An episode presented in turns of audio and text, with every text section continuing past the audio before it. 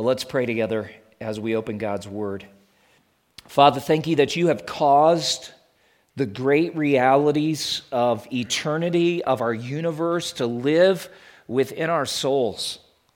There's no other explanation for these things but that you are a gracious God who has revealed himself to us, and you have opened our hearts to gospel truth, and out of that experience brought a living hope to rest within us. We praise you for that. And we want that hope to deepen and mature.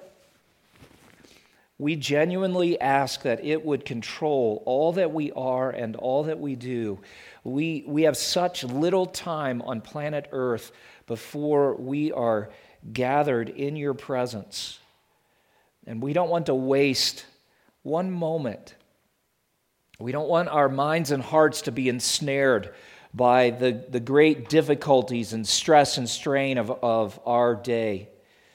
We don't want to be captured by the fears that so many people live with day in and day out because you've not called us to fear. Your word tells us you've not given us a spirit of fear, but of power and of love and of a sound mind. And we want to live in that way. Your word is life to us.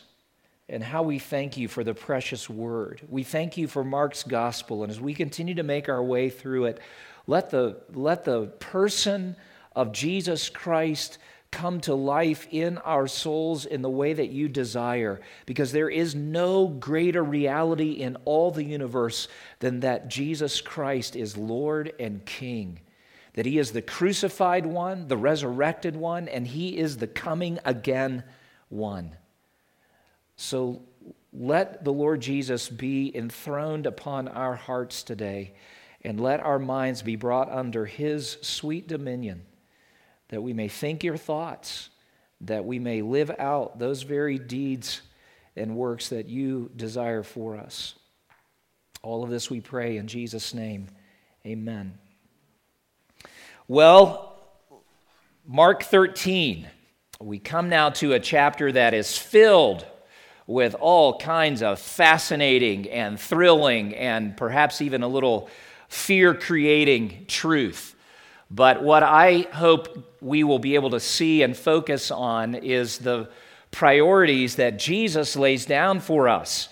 For this is a chapter where the disciples have asked two particular questions that we'll see this morning, and they want to know when certain things are going to take place, and they want to know what the signs of these end times events will be. And Jesus will answer some of that, but he's also going to redirect their hearts away from the whole uh, chronology and timelines and charts and the kinds of things that we tend to develop when we think of the last days.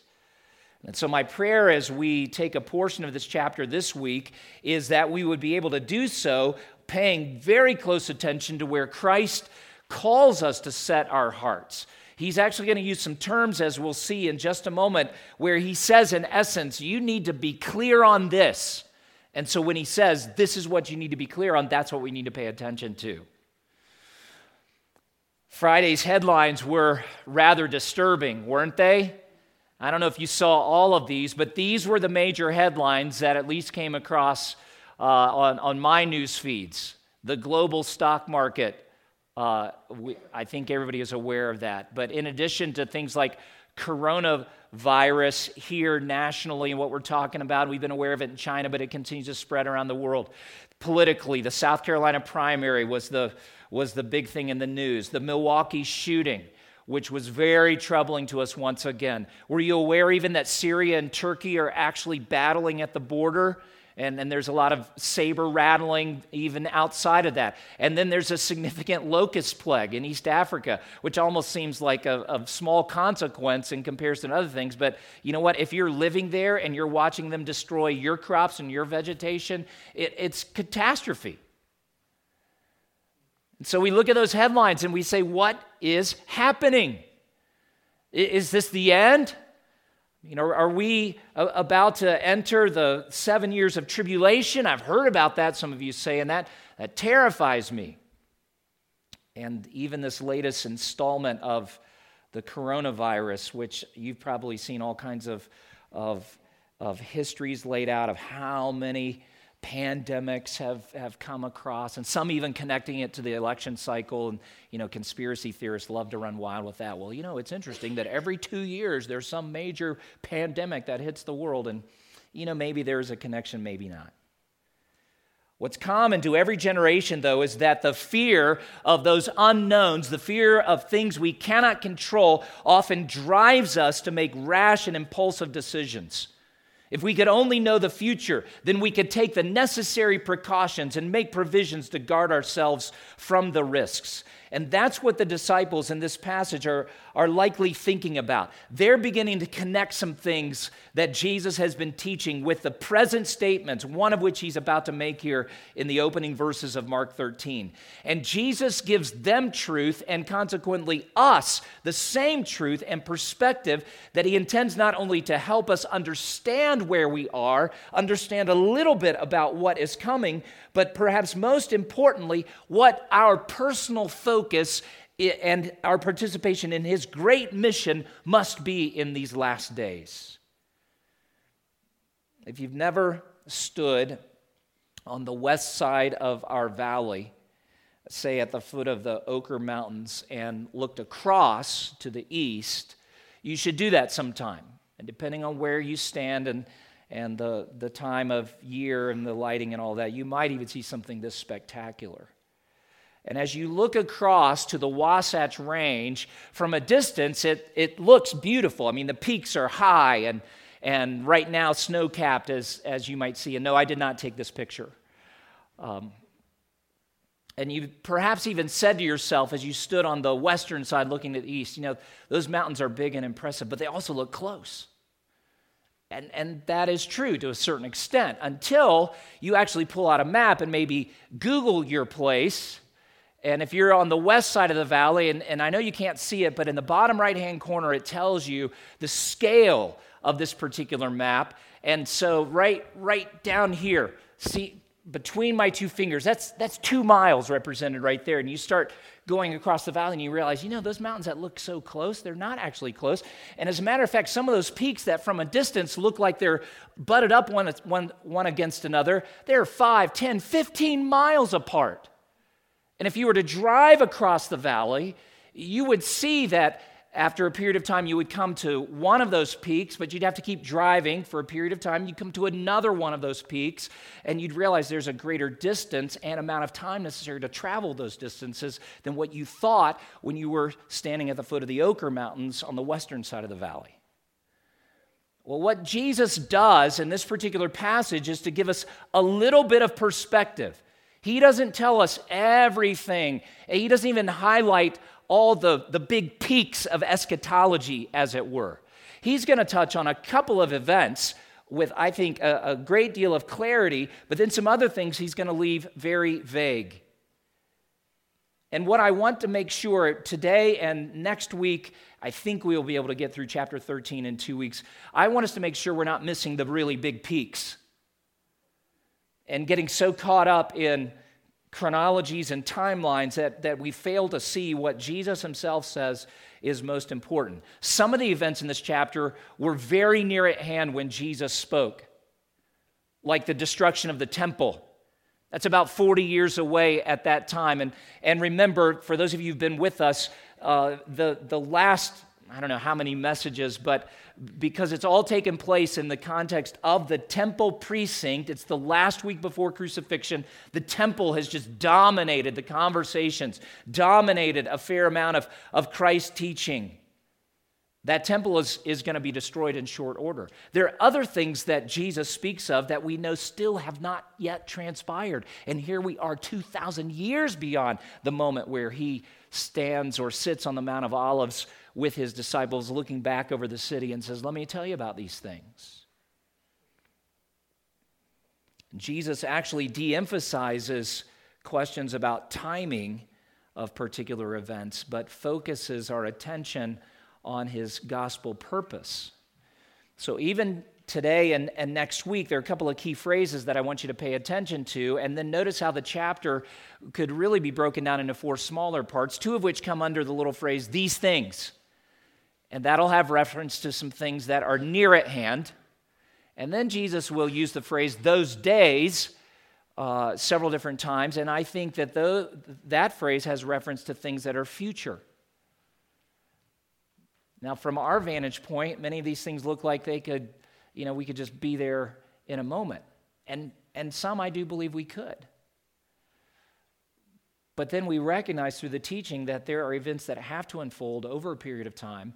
And there's also an interesting little statement in the middle of this that I think messes with everybody's timetable. All right? So let's keep the big thing in focus, and that is what Christ is going to call us to is faithful discipleship right now. I love the words of one author, a commentary that's been very helpful in my study of Mark, and I've shared several of, of this man's quotations with you before, but let me just read a, a little paragraph. Mark flags this event with his most pronounced editorial ad- admonition in the gospel let the reader understand. That's verse 14, which will actually be next week reminding readers that events, listen to this, events surrounding the destruction of the temple and fall of Jerusalem are a type and foreshadowing of a final sacrilege before the eschaton, that is, before the end of the age. This admonition let the reader understand, as well as the concluding admonition in this chapter to watch, to be alert, to beware, indicates that the purpose of this discourse in Mark 13 is not primarily to provide a timetable or blueprint for the future so much as to exhort readers to faithful discipleship in the present. So it's great to study the Word of God, and when we think of the end times, to, to try to get it as clear in our minds as we can the sequence of events, the great characters and figures and, and movements of, of God's work, and even the resistance of those forces that are hostile to the world. But don't lose sight of this most important truth God calls you to faithfulness right now where you are. So let's read together the first 13 verses of Mark 13. You'll find this portion on page 849 if you're using one of the Bibles from the, the seat rack in front of you. This is the second book of the New Testament, the Gospel of Mark. And as he came out of the temple, one of his disciples said to him, Look, teacher, what wonderful stones and what wonderful buildings. And Jesus said to him, Do you see these great buildings? There will not be left here one stone upon another that will not be thrown down. And as he sat on the Mount of Olives opposite the temple, Peter and James and John and Andrew asked him privately, Tell us, when will these things be? And what will be the sign when all these things are about to be accomplished? And Jesus began to say to them, See that no one leads you astray. Many will come in my name, saying, I am he, and they will lead many astray. And when you hear of wars and rumors of wars, do not be alarmed. This must take place, but the end is not yet.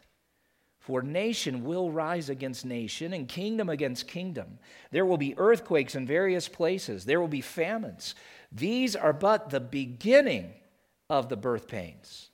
But be on your guard, for they will deliver you over to councils, and you will be beaten in synagogues, and you will stand before governors and kings for my sake to bear witness before them.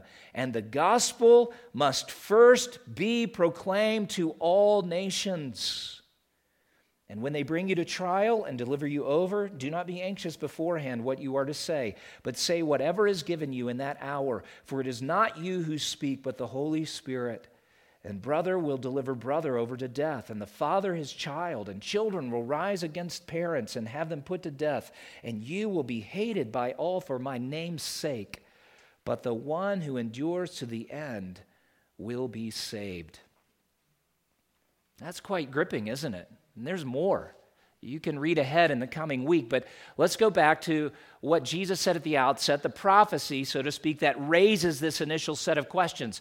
And, and they're in the temple precinct, and one of the disciples points out these buildings that inspire awe. What wonderful stones, what wonderful buildings, this disciple says. It's Herod's temple that at this point has been under construction for 50 years and would not actually be completed for another almost 30 years. One historian writes The excavation of the Western Wall has uncovered many massive Herodian stones relatively untouched by the ravages of time. One stone has gained attention owing to its enormous dimensions. It is more than 15 meters in length, 45 for the sake of those of you who don't do metrics, 45 feet, two and a half meters in height. And because its width is unknown, estimations of its weight vary, ranging from 420 tons to 600 tons. I share that with you simply so you'd have some sense of why this disciple would say, What wonderful stones! And how much more amazing it is when Jesus says, You see these buildings and stones? Not one of them is going to be left resting on top of another. This is not like somebody bringing, you know, a, a little caterpillar bulldozer to your house and knocking a few bricks off out of your foundation. Your bricks weigh maybe a couple of pounds. We're talking about stones that weigh hundreds of tons. Another historian describes the, the portico of the temple. It was 45 feet wide and consisted of three aisles supported by four rows of columns. The columns were crowned with Corinthian capitals and rose to a height of 40 feet, supporting a cedar paneled ceiling above. The thickness of each column was such that it would take three men with outstretched arms touching one another to envelop it. And in the center of the esplanade, the big courtyard area around the temple, stood the sanctuary. It rose to a height of 50 meters and was a visual collage of gold and silver, crimson and purple, radiating the rising sun like a snow clad mountain. It was, in fact, a wonderful complex of buildings. But here's the prophecy that raises the questions about this massive complex. Jesus says, There will not be left here one stone. We may have more opportunity next week to address some of these specifics, but let me just give you a little brief taste of what the Jewish historian Josephus records actually happened in AD 70.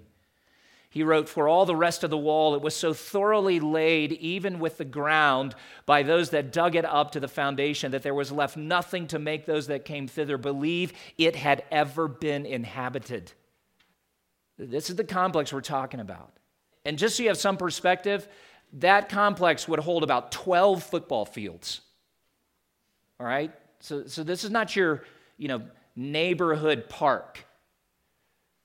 This is a massive complex. And Josephus has just said that when the Romans came through in AD 70, they so thoroughly razed it to the ground that it would be difficult to believe it had ever been inhabited.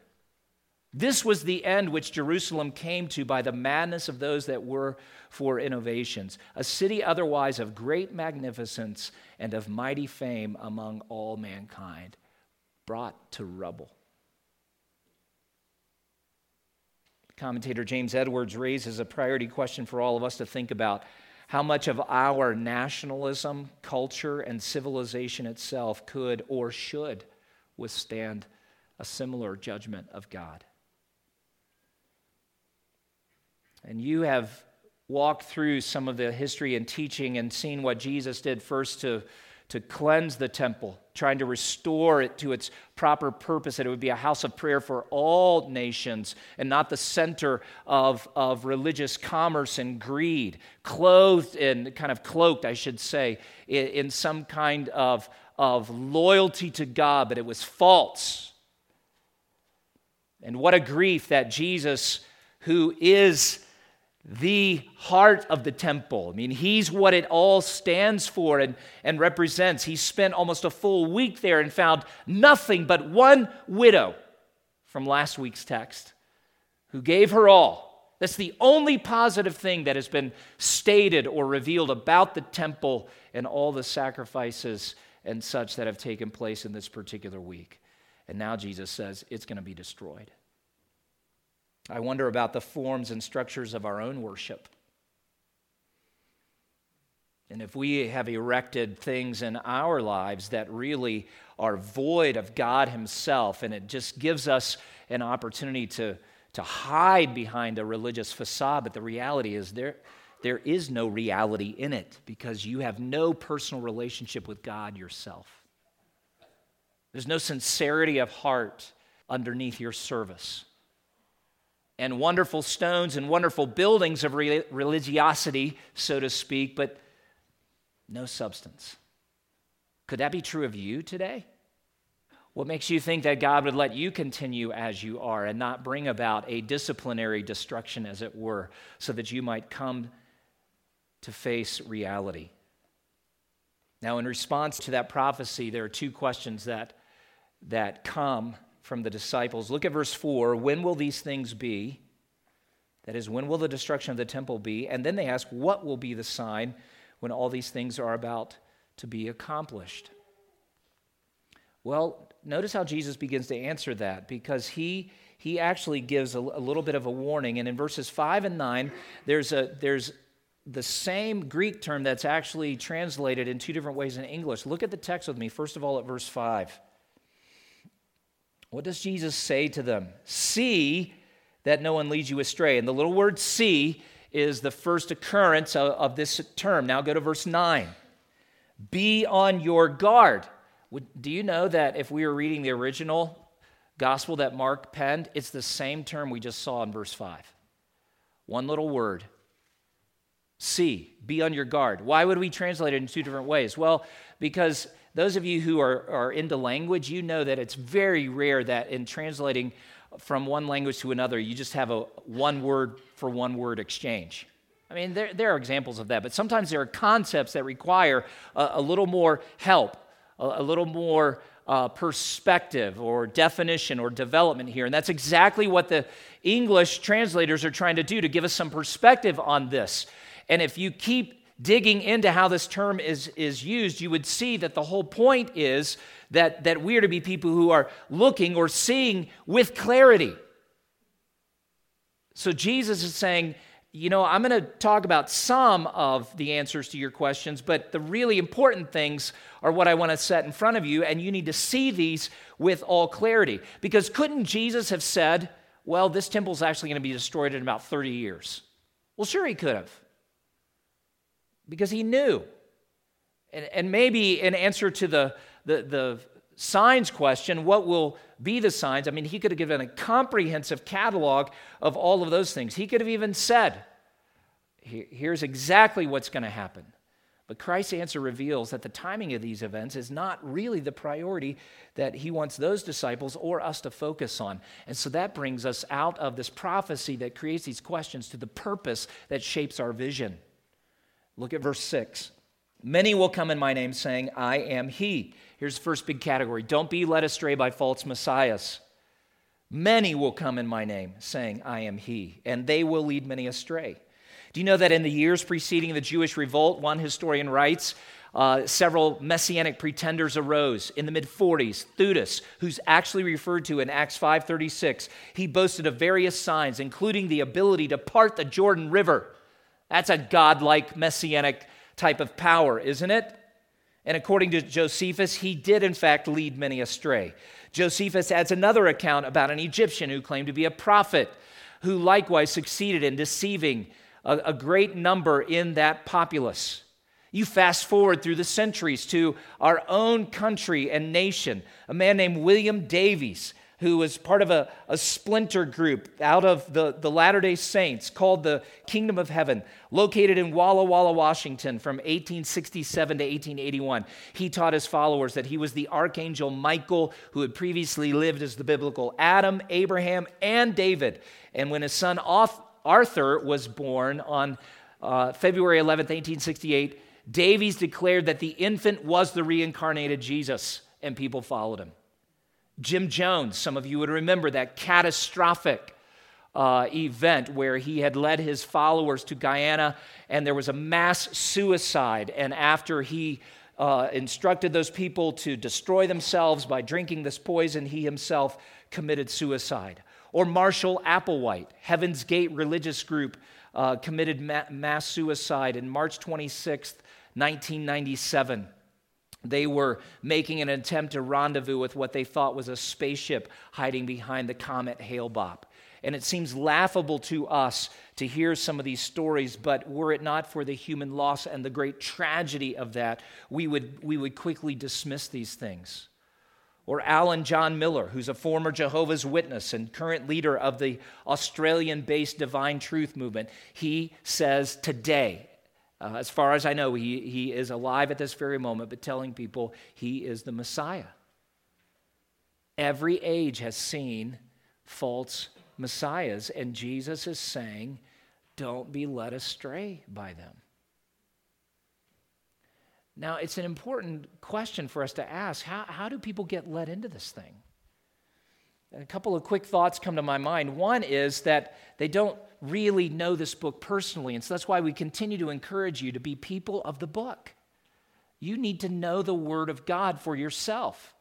We're going to do our best to be faithful here as we preach it and teach it. I, I, hope I never stand and preach something that's inaccurate, let alone heretical. But I'm also an imperfect messenger. And that means there are going to be weeks where I say stuff that doesn't quite square up. That's why you have to be diligently studying the word for yourself. So, question number one is Are you a person who's in this book for yourself? Some of you say, I, I, don't even know where to start. It's so overwhelming. And I, I tried reading it once and it got really confusing. It was discouraging to me. Hey, let's talk because there are some beautiful places for you to enter this, this glorious book that I think you will find accessible, manageable. Are you a person who's in the book? Now, this almost seems like nonsensical to say it in this comment, but are you connected to the body of Christ. You're here today, that's a good thing, but, but some of you are still kind of floating around. You attend worship services, and, and today it happens to be a gospel hope. Maybe next week it'll be another place. Maybe some of you will just come back week by week. But attending a service like this is very different from connecting to the people of God in a meaningful way that provides safety and accountability. It provides encouragement. You need the prayer support of your fellow brothers and sisters. And when you're struggling with your faith, as we all do, you need people to come around you and, and lay their hands on you and pray over you or hug you or just encourage you, sending you scripture through texting or, or other means of communication. You need the people of God. those are the first two things that come to my mind against guarding against this being led astray by false messiahs. There's a second thing. Look at verses 7 and 8. Don't be alarmed by scary reports. And there are a bunch of them right here, aren't there? When you hear of wars and rumors of wars, do not be alarmed. This must take place, but the end is not yet. Nation will rise against nation, kingdom against kingdom, earthquakes in various places. There will be famines. Jesus is giving us these things, not that we would be uh, lured into speculations as another author I read this week writes, but to anchor us to watchfulness and faithfulness in the present. Do you notice this? Look at that little phrase. Jesus calls them what? End of verse 8 the beginning of the birth pains. And he's saying to us, don't be alarmed. Don't be filled with apprehension things are going to happen. Now, the beginning of birth pains, though, that's, that's something that every mother here relates to. The rest of us have some knowledge of it, but not firsthand experience. Fathers stereotypically take a bad rap. The beginning of birth pains, and you know, dads are sometimes portrayed as being set off in a panic. Classic examples of, you know, dad's jumping in the car, leaving mom behind, racing to the hospital, just like totally loses his mind. And certainly there have been plenty of fathers like that. But you know what? Sometimes the church acts like that. Coronavirus?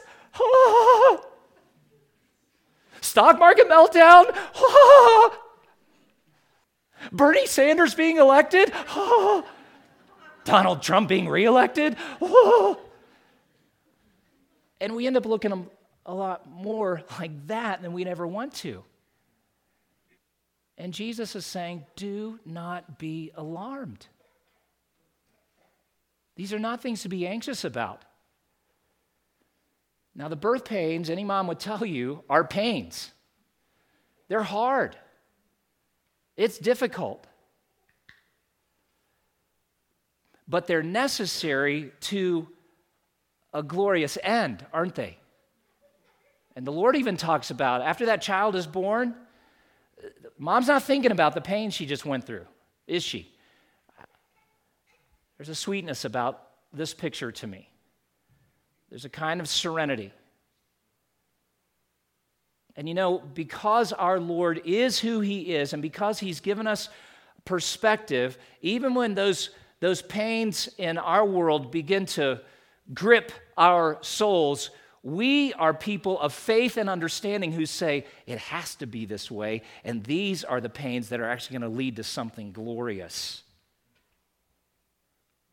Now, in Christ's day, this metaphor was particularly meaningful because, for good or for bad, a woman's worth was tied to her bearing of children. And she had to endure the birth pains of delivery in order to achieve the status of mother. And Jesus is making what I think is a particularly powerful point in that particular culture that the present birth pains of, of suffering will result in something really remarkable. And it's not just the, the birth of, of children, it's actually the consummation of, of birthing a church. It's the consummation of receiving everything we've hoped for and longed for. Everything that we feared in those moments of suffering might be lost, yet, yet Christ, in his infinite wisdom, has ordained that the suffering itself and the birth pains that, that accompany all that are the means through which this glory is achieved. Here's a third point not only does the Lord say, Don't be led astray by false messiahs, don't be alarmed by scary reports, don't be surprised by suffering. Look at verse 9. Be on your guard, for they will deliver you over to councils, and you will be beaten in synagogues, and you will stand before governors and kings for my sake to bear witness before them. And the gospel must first be proclaimed to all nations. And when they bring you to trial and deliver you over, do not be anxious beforehand what you are to say, but say whatever is given you in that hour, for it is not you who speak, but the Holy Spirit. Then look at verse 12. Brother will deliver brother over to death. The father, his child, children will rise against parents and have them put to death. And you will be hated by all for my name's sake. That doesn't sound like something I want to sign up for. But the Lord, in his kindness and wisdom, is saying, But this is the way it's going to be. Here's a beautiful truth that every one of those terms used to describe that suffering, three times the word deliver is used, verses 9, 11, and 12. Then he talks about being beaten. Then he talks about standing before rulers and being hated by all. As we were reading through that, were any of you thinking to yourself, that's what Jesus endured at every point and is about to? This very week where he's given this teaching, all of that he experienced. And through his suffering, we are saved. You know, if you read through the book of Acts, all of these things that Jesus has described are found there. In Acts 5 32 and 33, we read of the disciples saying, though they were facing opposition at this point, and, and rulers were coming to them saying, Shut it down. Stop preaching, stop healing, stop doing these things that you are doing. And they say, We are witness to these things, and so is the Holy Spirit, whom God has given to those who obey him. And when the rulers heard this, they were enraged and wanted to kill them. And you continue reading through that passage. It says that when they had called the apostles, they beat them and charged them not to speak in the name of Jesus and let them go. And then they left the presence of the council, rejoicing that they were, listen to this, counted worthy to suffer dishonor for the name. Now, I got to tell you, brothers and sisters, I, don't, because I don't think we're in that crucible of suffering, we haven't received the necessary grace to go through that. I stand in awe that people could suffer so much physically, and they're going to suffer even greater than this. But they're actually walking out of that suffering, the beating, the persecution, and they're rejoicing and saying, What a privilege! What a privilege to be counted worthy to suffer for the sake of the name. Whose name are they talking about? Well, it's Jesus, obviously, right? This suffering is the direct result of our association with Jesus. And if we're going to be faithful to him, we must never, never back away from association with him, but even press harder and deeper into association with him and say, let come what may, Jesus is everything. And Jesus is saying, don't be surprised by suffering, because if you're associated with me and if you participate in my mission, it, it will happen. So again, re- he's repeating some phrases, and here is another one be on your guard. See this with all clarity. And then finally, endure to the end. In the verse 13, Jesus says, The one who endures to the end will be saved. We should not kid ourselves about the cost of following Jesus. It's been a sobering thing in recent years to hear what are being described as deconversion stories. And there are two faces, well, three faces there too, but two particular stories that have been in recent news where a pastor like Josh Harris there on the left has, has abandoned the faith. Some of you have probably even read books that he has written. Uh, I, I know I've read a couple of them through the years and, and was very encouraged, helped by some of the things he said. And, and, and within the last couple of years, he's undergone some kind of spiritual metamorphosis where he absolutely denies the deity of Jesus Christ, denies the truths of the gospel, has even apologized for things he's written and preached in the past, and walked away from Christ. The two men on the right, I'm less familiar with, but I was struck by this story as I read it this week that these two social media personalities that for the, a long time, you know, made it known they were Christians and followers of Jesus, but not anymore. The scary thing is that because they have such a massive following, they're probably going to lead others down that same path that, that questions the authority of God's word, that says, I just can't believe it anymore. That seems like there are too many gaps and holes and difficulties. And, and I would submit to you, some of you may be struggling with some of the gaps or, or difficulties. Let's talk about them. God hasn't answered everything, but God has many powerful answers to our greatest concerns and, and questions. Jesus is reminding us that faithfulness, endurance is necessary. And notice what he says the one who endures to the end will be saved. Saved from what? Saved from everything. Why? Well, here's the big why because God's, because the gospel proclamation is Christ's priority. It's not about setting dates, knowing times and seasons and all of that. Go back to verse 9 with me and look at this. First of all, Jesus says, You will stand to bear witness before them. Well, what are we bearing witness to? To Him. Verse 10 The gospel must first be proclaimed to all nations.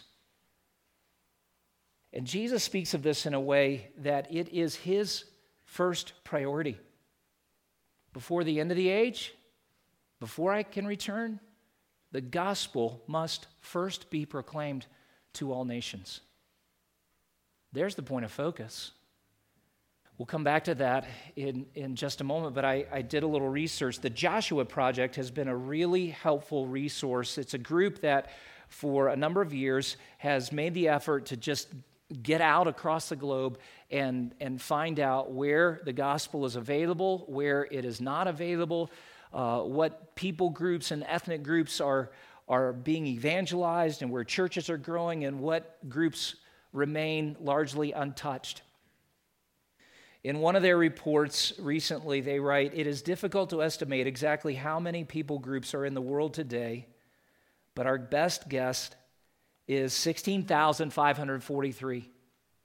And when we use the word people groups, that's interchangeable with the, the, terminology that Jesus was using all nations, people groups, ethnic groups. But out of these, Listen to this. This is staggering. There are 6,701 that are considered to be unreached. And that map, those red regions, are where the, the largest number of unreached people groups exists today. Green areas, there's gospel access. Yellow areas, uh, some. Red areas, not much. And if I'm reading what Jesus says accurately, and I don't think there's any hidden meaning here, the gospel must first be proclaimed to all people groups. So, if, according to this statistic, 42.1% of the world's people groups have never heard the good news of Jesus Christ, I submit to you, Jesus is not coming very soon. Now, I know that flies in the face because some say, well, we believe in the imminent return of Christ. Yes, we do. We live and, and we are prepared as if he could come back today. Yet at the same time, what is he saying there? The end will not come until the people groups have heard. So, you want Jesus to come soon? Get busy sharing the gospel. It might even be that some of you would be snatched up right out of this assembly and replanted in the middle of that red zone. Now, you, you wouldn't be the only one. There are hundreds and thousands. I've known people through the years who've served in some really hard to reach places. And I mean, just like, first of all, it's hard to get there personally, physically. But second of all, if you can get there and, and complete that journey to, to share Christ is also really difficult. But God's got people going there. But you know, it's also true in the state of Utah. I know a couple years ago there was some research done. There were 140, at that time, there were 140 little towns and locations that had no gospel preaching church like this in them. In Utah. So you don't have to travel to the other side of the planet to be in a red zone. That's sobering, isn't it? But it's also exhilarating. And I say, we are alive right now, have more tools at our disposal than the first century apostles did. You know how hard it was just to get from point A to point B? The kind of travel arrangements that, that Paul and Peter and Barnabas and that crew had to make? Sailing on ships just to go a few hundred miles? Man, you can board a plane in Salt Lake City today and actually be in the middle of the red zone within 24 hours. They carried the word of God around in pieces they didn't have Genesis to Revelation available. And, and we've got the, the good old fashioned edition of God's Word printed, you know, on paper. How outdated is that? Or better yet, I not only have copies, multiple copies of God's Word, and, and this little pencil thin tablet, as a, as a pastor, I've got this Bible study program called Logos and I've got over 1,600 study tools available right here. And that doesn't even count what I could access on the internet. I could load up right now with this piece of equipment and a charger, buy my plane ticket off of this, go to the airport just with this, be anywhere in the world, and start preaching Christ in short order. A few other logistics we'd have to take care of, but how much do we need? I don't know about you, but I want Jesus to come. And if he's saying to me, the gospel must first be proclaimed to all nations, then I say, I better be busy right now. And so must you. There's another little piece of encouragement, though. The, the final word that he gives in verse 11 is it's not you who speak, but the Holy Spirit. Because some of you are like, man, I, I mean, I want this to happen. I'm willing to go, but I don't know what I would say. I don't know how. Now, granted, in its context, he's talking about in, when you're being persecuted for Christ's sake and the suffering is breaking out and you're just arrested and hauled in before uh, the, the rulers, you don't need to write out your speech from the prison cell to be ready to, to speak there. The Holy Spirit's going to speak through you. But you know, it's also true that when you just open your mouth and you speak the truth concerning Jesus Christ, the Holy Spirit attends that proclamation. And then he brings us back to this point, verse 13, for my name's sake. Because it's ultimately about Jesus. We do it because of him, we do it for him. So now what? Well, let me wrap it up with just three, three thoughts for you. First of all, look to Jesus. Stop looking at the stock market or coronavirus. Stop worrying about presidential campaigns or locust plagues. Stop worrying about global warming. And, and I can tell you, it will not bring planet Earth to its end because the creator who put all this in motion has said, I uphold the world, the universe, with my word. Can we pollute it? Sure. Can we pump smog into the air that creates respiratory issues? Yes. But Earth is not going to spontaneously combust because it gets too warm. And as much as you'd like to think that if the oceans rise enough, maybe you'll actually have beachfront property a couple more years, not here in Utah. and actually not even Midland, California or upstate South Carolina, where I come from. The ocean's going to stay right where God put it. Look to Jesus. Number two, live in faith. Live in faith because he is the ancient of days. I want to go back to that passage and just read that one more time. Daniel 7, as I looked, thrones were placed, and the Ancient of Days took his seat. That is the God who's always been and who always will be.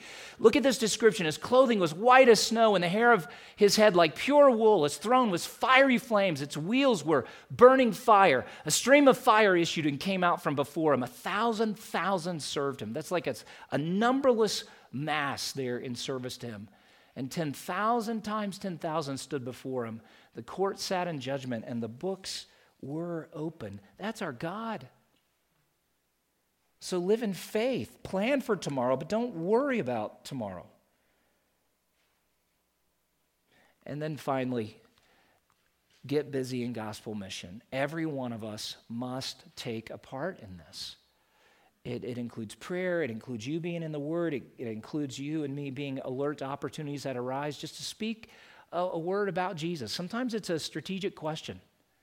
Have you ever considered the claims of Jesus Christ? Do you know Jesus Christ? Little questions like that can open eternally significant conversations. So share the gospel personally. Join in the mission of this church to spread the gospel. We're not going to live in fear because we serve under the Ancient of Days. He's got it all covered. And we're also not going to retreat to some kind of apocalyptic mentality that says, let's just kind of hunker down and, and, and, and bunker down uh, and, and just try to survive until Jesus returns. No, there's really big, important stuff for us to do here and around the world. Let's bow our heads together, please. And I want you to take a moment to respond to God's word. We've covered a ton today, there's more yet to be. But if we can bring it back to just a few basic things. First of all, are you looking to Jesus? Or are the eyes of your heart more full of stock market meltdown and coronavirus and presidential elections and global warming? Has that really captured your heart? Turn your back on it and look to Jesus. Number two, are you living in faith? And are you busy about the things that the Lord says, these are your priorities? And then number three, are you participating in the gospel mission? Are there people that you are engaged with relationally, their friends or family members, and you actively pray for them and you actively speak of Christ as you have that opportunity? Are you engaged in gospel mission? As you think that through, what, what is the next step the Lord wants you to take? Father, as we come to the conclusion of this, this morning's study, we pray that you would give us eyes to see your truth and to even see this world, to rightly interpret the headlines and circumstances that create so much fear and turmoil. We're excited when we consider the beginning of the birth pains because that signals that even through suffering, you are going to accomplish great things. And we want to be part of that. We yield ourselves to you and pray that you would give us grace to believe all that you have revealed to us and that we would do everything that you have called us to do. We're thankful for this little assembly, for those who've so faithfully invested themselves. And we, we live in a location where there are so many people who still need to hear the gospel. And while it may be your will to call some out of this place and position them in the middle of some of those red zones, as we were looking in the map earlier, we, we live in a red zone in many ways. We know that there are thousands upon thousands right here around us who need to hear the good news that Jesus lived and died and rose again, that they might never die. The Spirit of God, come. Put your strength into our souls fire our imaginations, that we may think your thoughts and be ambitious for your plans and purposes, and cause us to be among those faithful ones who endure to the end, because you have promised that if we do, we will be saved. So take these words, seal them to our hearts, grow us and change us by them, we pray. In Jesus' name, amen.